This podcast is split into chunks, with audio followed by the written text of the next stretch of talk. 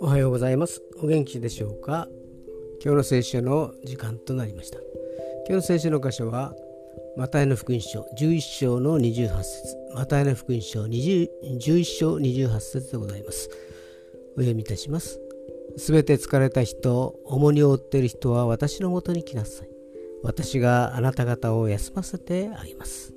アーメン有名な聖句の一つですがこの招きは全ての人に向けられています。